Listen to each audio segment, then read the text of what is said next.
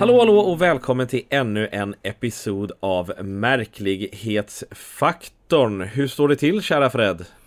Jo du kära Jimmy, nej men det är bra, det är bra. Det är, eh, det är mycket jobb och det är mycket, mm. mycket fart. Men som, nu kommer det, nu kommer det igen. Solen skiner. Ah. Solen, ja du vet, det är alltid det jag tjatar om. Och det, jag lever ju för sol.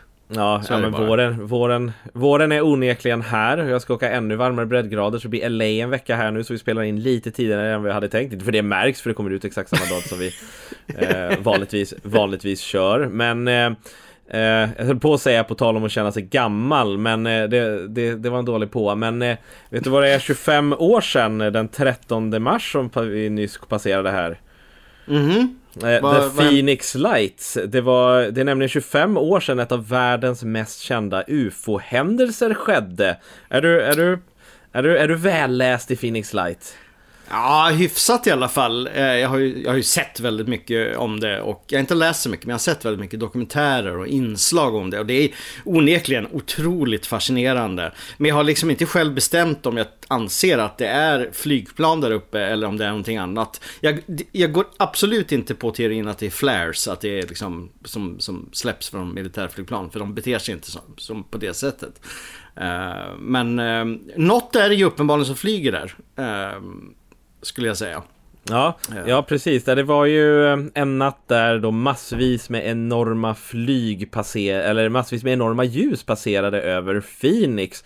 Och jag vet att det var du som delade med dig, men min favoritdetalj var det att det var någon skådespelare, vad heter han, Kurt Russell, som var uppe och ja. flög och var, var först med att rapportera dem, vilket är en av de roligare eh, sidospåren för denna story. Det har ingenting med något att göra, men eh, väldigt lustigt ändå. Ja, han liksom bara nämnde det i förbifarten i någon intervju, alltså senare liksom. Så att, eh, vilket eh, kom som en chock naturligtvis. Det är klart att det är Kurt Russell som, som ser de här ufona först. Eh, men det, det, det, har ni inte läst om Phoenix Lights, gör det. Det finns gott om videos och eh, ja, det, det är väl ett riktigt mysterium skulle jag vilja säga.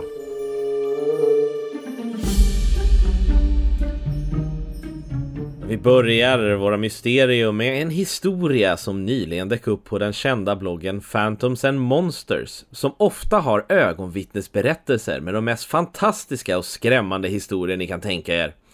Ofta så är de bara det, berättelser, som man får ta med en nypa salt. Men ibland så kommer det något extra som den här historien vi ska prata om nu. Berättelsen kommer från en person som hade bott i Mississippi som 2015 upplevde någonting konstigt. Denne berättar att hen vid den tiden levde på en husbåt på den ökända floden som var parkerad utanför en mindre stad. Hen berättar att eh, denne upplevde något mycket konstigt medan hen levde där. En kväll hade man exempelvis hängt på däck med en kompis som plötsligt fick en sten kastad på sig från en okänd plats. Hen upplevde också ofta att han hittade mycket stockar som verkar ligga över diken och dylikt. Som om något medvetet hade placerat dem där för att kunna ta sig fram och tillbaka över träsket. Dessa saker tillsammans med en känsla av att bli iakttagen och mystiska läten av apor som kommunicerade gjorde att eh, hen hade en ganska komplicerad relation till sitt boende. Men en kväll skulle de kanske se vad som legat bakom dessa känslor. När familjen en vårkväll 2015 var på däck kunde de se någonting i mörkret. Tidvattnet låg lågt och de kunde se längre in i träsket runt om än vad de vanligtvis kunde. Typ 20 meter framför dem fick de syn på något som verkar böja sig ner på vattnet för att dricka. Hen gick och hämtade sin kikare och fick där se en skräckartad syn.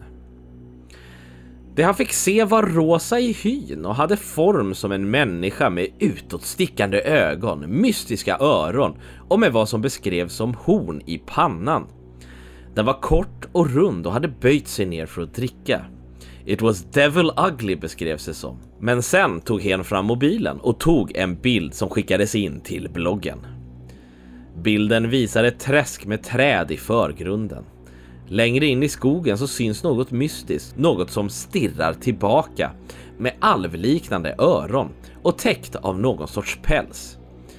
Det ser ut som att den reser sig ur vattnet, men det är helt klart någonting där. Varelsen beskrivs som ett troll, ett river troll. Och kanske finns det någonting sådant där ute i Mississippi-deltat. Denna bild är onekligen ganska skrämmande. Ja, Fred, var, var, var lägger vi den här bilden på trohet, på trolighetsskaran egentligen? Um, trolighetsskaran? Skalan, Skalan menar du? Skalan, Skalan. Ja. Trolighetsskalan. Ja, ja, du måste börja som skådis här. Just det. De värmer upp inför. Nej, ska, nu ska jag inte hålla på och pika dig sådär. Men, um, ja. Vad, ja, vad tror man om den här egentligen? Eh, det, det, ser ju onekligen väldigt märkligt ut. Det, det känns som någon märklig varelse från Yodas träsk som, eh, som pysslar med någonting där vid, vid, vid vattnet eller bland grenarna. Jag är, jag är lite...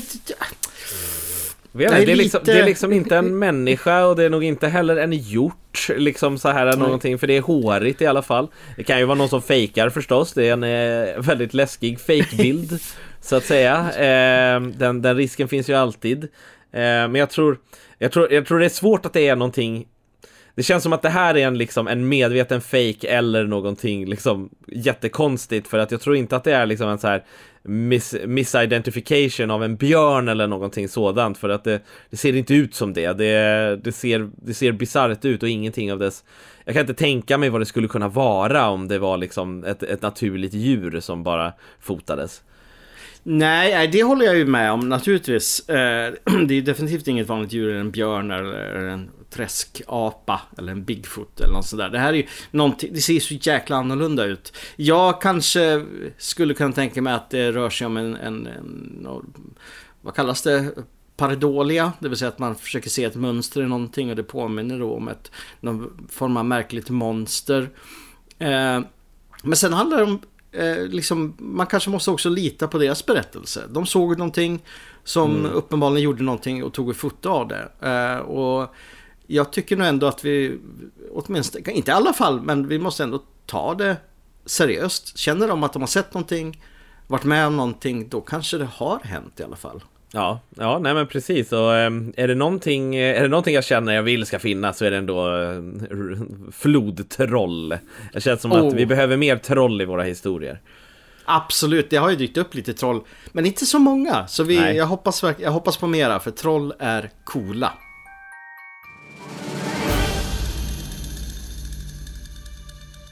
Och som nästa nyhet så har vi faktiskt ett lyssnarbrev från Mattias Nörager.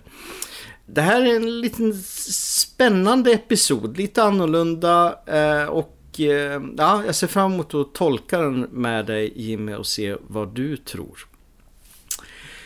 Jag var i 8-9 års åldern och delade sovrum med min lillebror. Jag var lite mörkrädd och hade en dovt upplysande nattlampa som man sätter i vägguttaget. Ja, samt barnvänliga klistermärken man sätter på fönstret som lyser upp på natten. Min säng var placerad så att man kunde se ut genom fönstret. Sängen var så låg så det enda man såg var himmelen bakom de upplysta klistermärkena.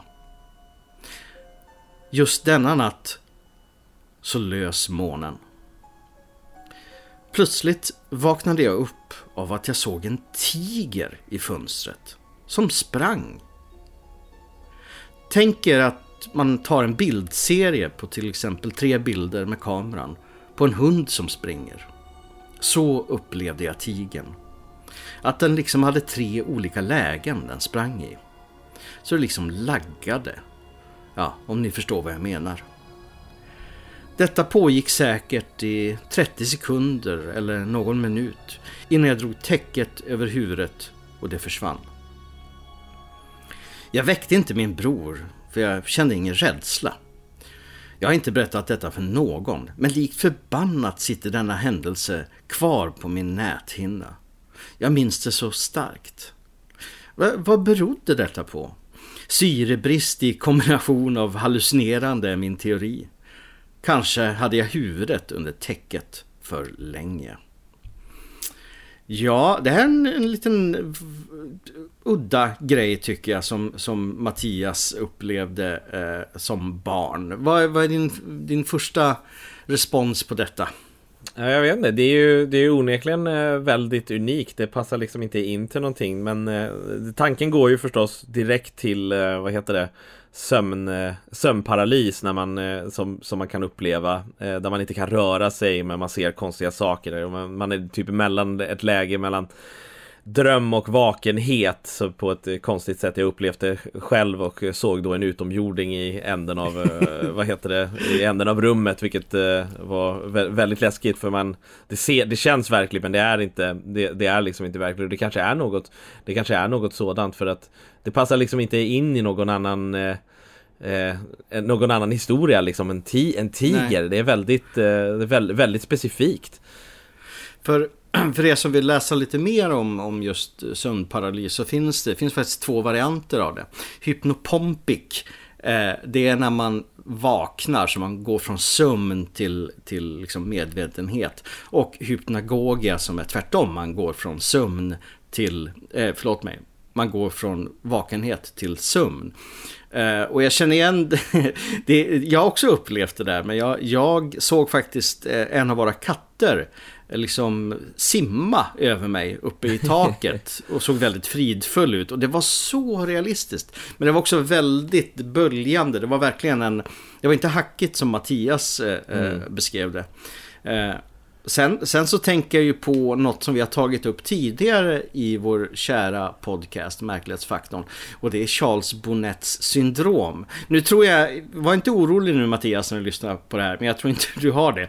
Men Charles Bonnets syndrom, det är en, en eh, synhallucination som gör att du bland annat ser tigrar, lejon eh, och andra stora kattdjur och även familjer eh, som mm. står klart och tydligt framför dig inne i ditt rum eller var du nu är någonstans. Eh, eh, vilket jag i, I teorin skulle jag vilja uppleva detta, men i praktiken vill jag inte det för Charles Bonnet syndrom tyder på att du kommer bli blind förr eller senare. Eh, eh, men, jag, men jag är tvärsäker Mattias på att vad du upplevde var en form av sömnparalys, även om du i och för sig rörde på det. Så att, men det, det var nog kopplat till, till eh, hypnopompic eller, eller hypnogogia skulle jag säga. Om vi ska gå till en riktig så här fringe-teori, eh, nu blir det flummigt, men eh, det, det sägs ju att eh, människor ser eh, att när människor blir bortförda av utomjordingar så läggs minnet av utomjordingarna och ersätts med ett minne av ett djur. Ugglor pratar man ofta om, så folk som har minnen av ugglor som sitter på deras fönster eh, är, mm. kan sägs att de sägs att de, vad heter det, kanske har blivit bortförda av utomjordingar för utomjordingarna ska då ta bort minnet ifrån eh, minnet av liksom att, de så, att du såg dem och sen så ersätter de det med en uggla istället. Så det, ska, det, är en sån här, det är en sak som jag sett diskuteras på, på vissa forum. Vad, vad för sorts utomjordingar som skulle ersätta sig själva med en tiger däremot. Eh, uggla förstår jag för att det är ofta de här, eh, de här grejerna med stora ögon eh, när det gäller utomjordingar. Men eh, ja, det är, men det är en, det är en, det är en, det är, jag, jag tror inte du har blivit bortförd av utomjordingar heller. Men eh, jag vill ändå nämna det, för det är en lustig teori i detta, när vi pratar om detta. Ja, det verkligen. Nu, du, nu ska vi inte oroa dig Mattias. Du kommer varken bli blind eller bli, att du har blivit bortförd av utomjordingar. Så ta det lugnt. Ta det lugnt. Och tack för att du delar med historien. Absolut, jättesnällt eh, och verkligen uppskattat. Och det får ni andra också göra. Har något annat? Det, räcker, det kan vara sådana här grejer, det kan vara något, något annat större. Har ni blivit bortförda av utomjordingar? Låt oss veta.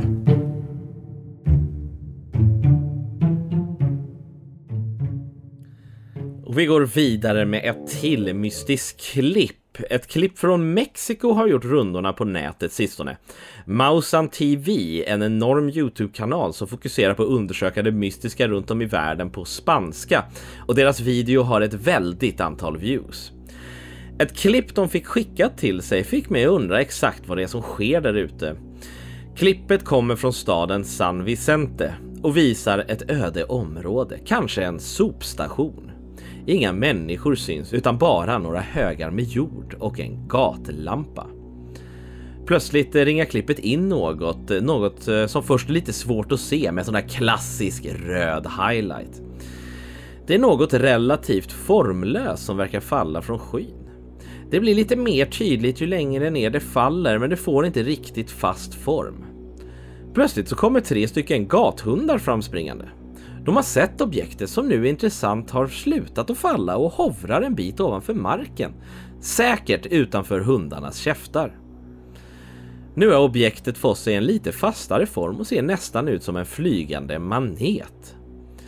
Hundarna följer efter den med blicken och de gör några hoppförsök men de verkar lite rädda.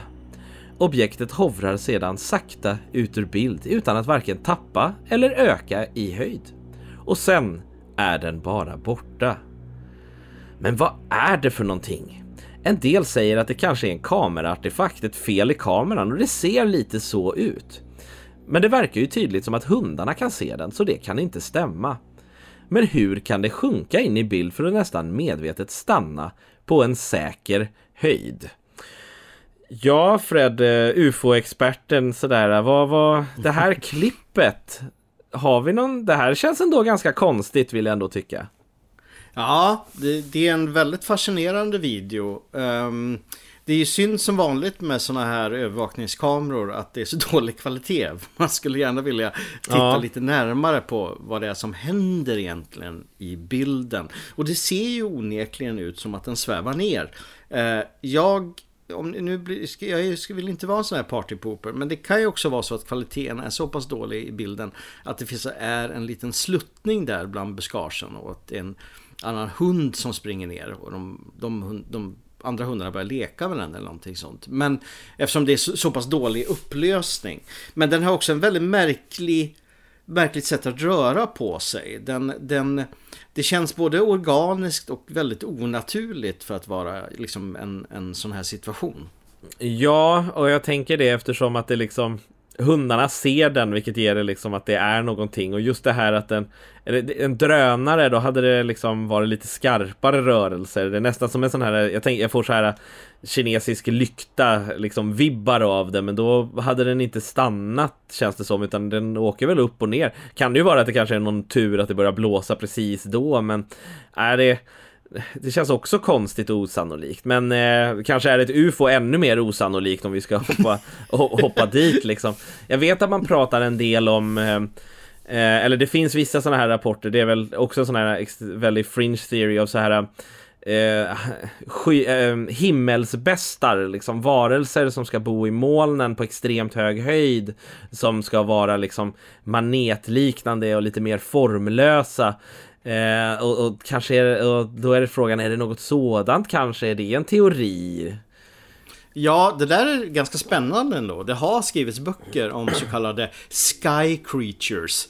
Um, Um, och det finns en del som fortfarande tar det där väldigt seriöst. Att det är någonting som fluffar omkring där uppe ovanför molnen. Och det här är ju också en, en, en, ett koncept som har dykt upp i väldigt, väldigt gamla science fiction-böcker. Um, jag, jag vet inte riktigt vad jag ska tro just om, om den teorin, om det skulle kunna finnas något sådant. Men det vore onekligen ett sätt att piffa upp vår verklighet om det faktiskt fanns Sky Creatures som, som flög omkring där.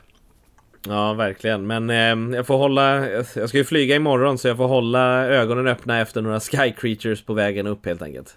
Och ufon. Och ufon. ufon också. Just det, just det. Ja, ja men absolut, absolut.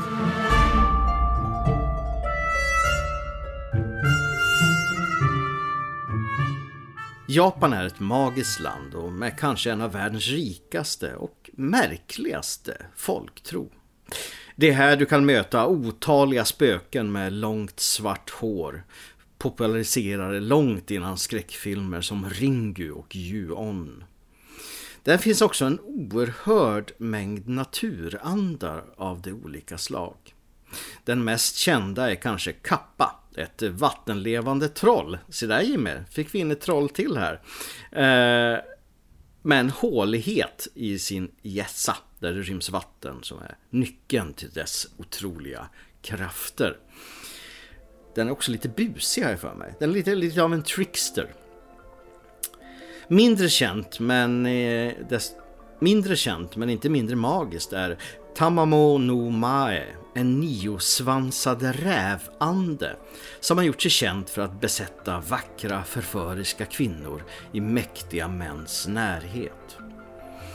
Det sägs att vår niosvansade räv avslöjades som en av kejsare Tobas älskarinnor och planerade att mörda honom på uppdrag av en konkurrerande lokal krigarhövding. Hon, eller den, avslöjades och kejsarens astrolog fördrev anden. Resultatet blev en sten, Sesoseki, som sedan legat fridfullt på en sluttning i de vulkaniska bergen runt Togichi-prefekturen i mellersta Japan. Legenden säger att den dagen stenen spricker, då kommer ondskan att ännu en gång bli fri. Och nu har det hänt! Hurra! Som att 2022 inte har bjudit på nog med elände. Stenen har spruckit och ligger nu i flera delar, fortfarande på säkert avstånd från turister och andra nyfikna. Vissa har skämtsamt sagt att detta är ett dåligt omen. Nu är räven fri igen. Men andra, bland annat japansk media, är djupt oroade för vilka fasor som nu kommer att komma. Jimmy, tror du att människors rädsla för något faktiskt kan få det att bli verklighet? Till exempel en förbannelse kan man säga. Hmm. Ja, jag tror ju att om inget annat så jag tror att det är väl kanske så legender liksom sker att man, eh, man ser mönster i något som kanske inte är ett mönster. Kanske är det bara Kanske spricker sådana här stenar efter en viss tid och nu var det, och nu var det dags. Men eh, jag vet inte, det kanske är eh, det kanske ligger något i det. Var inte det, är inte det en av dina teorier det här att eh, en tulpa eller vad det kallas det inte för det? Mm. Ab absolut, en, en, en, man kan säga en, en, en manifestering av, av människors ja, vilja eller ovilja i och för sig också. Eh, kan liksom få en varelse eller en människa eller någonting annat att dyka upp framför dig. Det ska ju tilläggas att den stenen har haft sprickor innan i sig, så helt oväntat var det inte. Eh, och det är ju också vulkaniska stenar som kanske är lite mer porösa. Eh, men eh, i Japan så tar man det här väldigt, väldigt seriöst och det är ju inte förvånande just på grund av deras otroligt liksom, rika och fantasifulla kultur. Eh, ett litet, ett litet filmtips förresten. Eh, vill ni kolla in mer japanska naturandar så kolla de gamla yokai-filmerna. Eh, en trilogi från 60-talet och så kom det en på 2000-talet som, som eh, visar en otrolig mängd av dessa otroligt bisarra varelser. Jag älskar dem alla.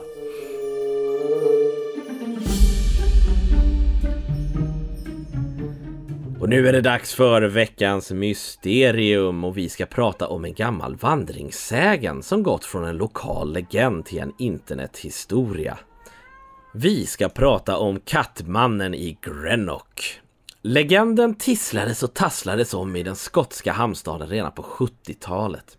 Det förtällde om en skugga, en mörk figur som kunde synas i mörka gränder och under buskar. En karaktär som kryper runt och fångar och äter råttor med ett becksvart ansikte och som hatade människor. Urhistorien förtäljer om en rysk sjöman som övergav sitt skepp på 70-talet på grund av bristande mental hälsa och att han slagits med andra på samma skepp. Övergiven och strandad av sina ryska medkamrater så började han att vandra på gatan tiggandes om pengar och mat. Där blev han attackerad av ungdomar, något som lämnade honom handikappad och med svårigheter att gå. Rapporterna därefter säger att han motsatte sig medicinsk hjälp, eller någon annan hjälp för den delen, vilket betyder att han började krypa runt för att ta sig någonstans. Han fick smeknamnet Catman på grund av att ryktet sade att han hängde med en grupp vilda katter och tog hand om dem, samtidigt som han själv trodde att han var en katt. Denna historia var en lokal skröna som brukade berättas för att skrämma folk i staden, hela vägen till 2007 då en mystisk bild plockades upp. Bilden föreställer en man liggandes under en bil, täckt i svart motorolja, men också med en mus i munnen. Var detta den mystiska Catman of Grenock. Berättelserna därefter tog lite olika turer. Vissa påstår att mannen är en copycat, pardon the pun, då den riktiga hade avlidit för många år sedan. Vissa andra påstår att mannen aldrig existerat. De lokala myndigheterna kunde inte finna några bevis på att en man av den beskrivningen bodde eller huserades i staden. På nätet finns massvis med folk som påstår att de på 80 eller 90-talet såg denna man och att han faktiskt var riktig, om än avliden nu. Andra sa att de också hade bott i staden och de hade inte ens hört talas om fenomenet förrän 2007 när bilden läckte. Rapporterna är många och går isär. Och där kommer vi nog få lämna historien som en vandringssägen som överlevde hela vägen till internet och sedan fick ett eget liv därefter. Om det faktiskt finns en kattman, det kommer vi nog aldrig att få veta. Fred, vad tror du om sådana här historier som får sitt eget liv? Tror du att det kan ha funnits en Catman vid något tillfälle? Eller är det bara byns, eller det, det eviga ryktet om byns galning? jo, alltså vi lever ju i en galen värld. Jag tror definitivt att det kan ha funnits en, en man som trodde trodde att han, att han var en katt. Absolut. Eh, eh, jag gillar också att din katt fick spel när du började berätta den här yeah. historien. Eh, vilket på något sätt är ett tecken ändå att Catman springer omkring där ute tror jag. Just det, det kanske finns någon, eh, någon ande som huserar här Men det, det, som är tråkigt med den här, eller det som är tråkigt med den här historien är ju att så här, om den är sann så är det ju en tragisk historia eh, Det handlar ju om liksom hur hur man förr kanske behandlade människor med psykisk ohälsa. Nu för tiden är vi ju, ja det finns absolut brister, men vi övergav inte folk i främmande hamnar i alla fall och jag kan, jag kan eh, definitivt se det hända på 70 80-talet från liksom av vad man hört av hur vi liksom behandlade folk som kunde ha mystisk eh, eller kunde ha psykisk ohälsa liksom. Men det, eh, men ja det stämmer ju verkligen. Men själva historien som sådan är väldigt fascinerande för det är ett sånt bra exempel oavsett om den är sann eller inte på en historia som lever vidare liksom. Som du sa själv. Eh, den, den får ett eget liv. Det är ju typ som en Slenderman liksom. Ja, Folk ja. snackar om den, skvallras liksom. Och jag, så, oh, jag såg någon i skuggorna. Kan det vara uh, Kattmannen som är ute? Uh, den där, jag älskar den där bilden för övrigt. så, ja, så, den är... den, den, är väldigt... den är kanske inte... Det kanske inte är den mest trovärdiga bilden vi någonsin har sett. Men uh, det, det, är en bild i alla fall. ja, alltså det är... Den, den kommer definitivt att illustrera mina sociala media poster gällande den här episoden. Ja. Uh, uh, nej men ja, det är såklart, ja, vad ska man säga? Det är en väldigt märklig och ändå trots allt ganska rolig historia mitt i, i all tragedi. Uh, jag hoppas att Kattmannen kanske har funnit sin plats där framför en en brasa, en öppen spis ihopkurad på en filt eller kudde och blir matad av någon vänlig själ istället för att vara ute och svira på nätterna.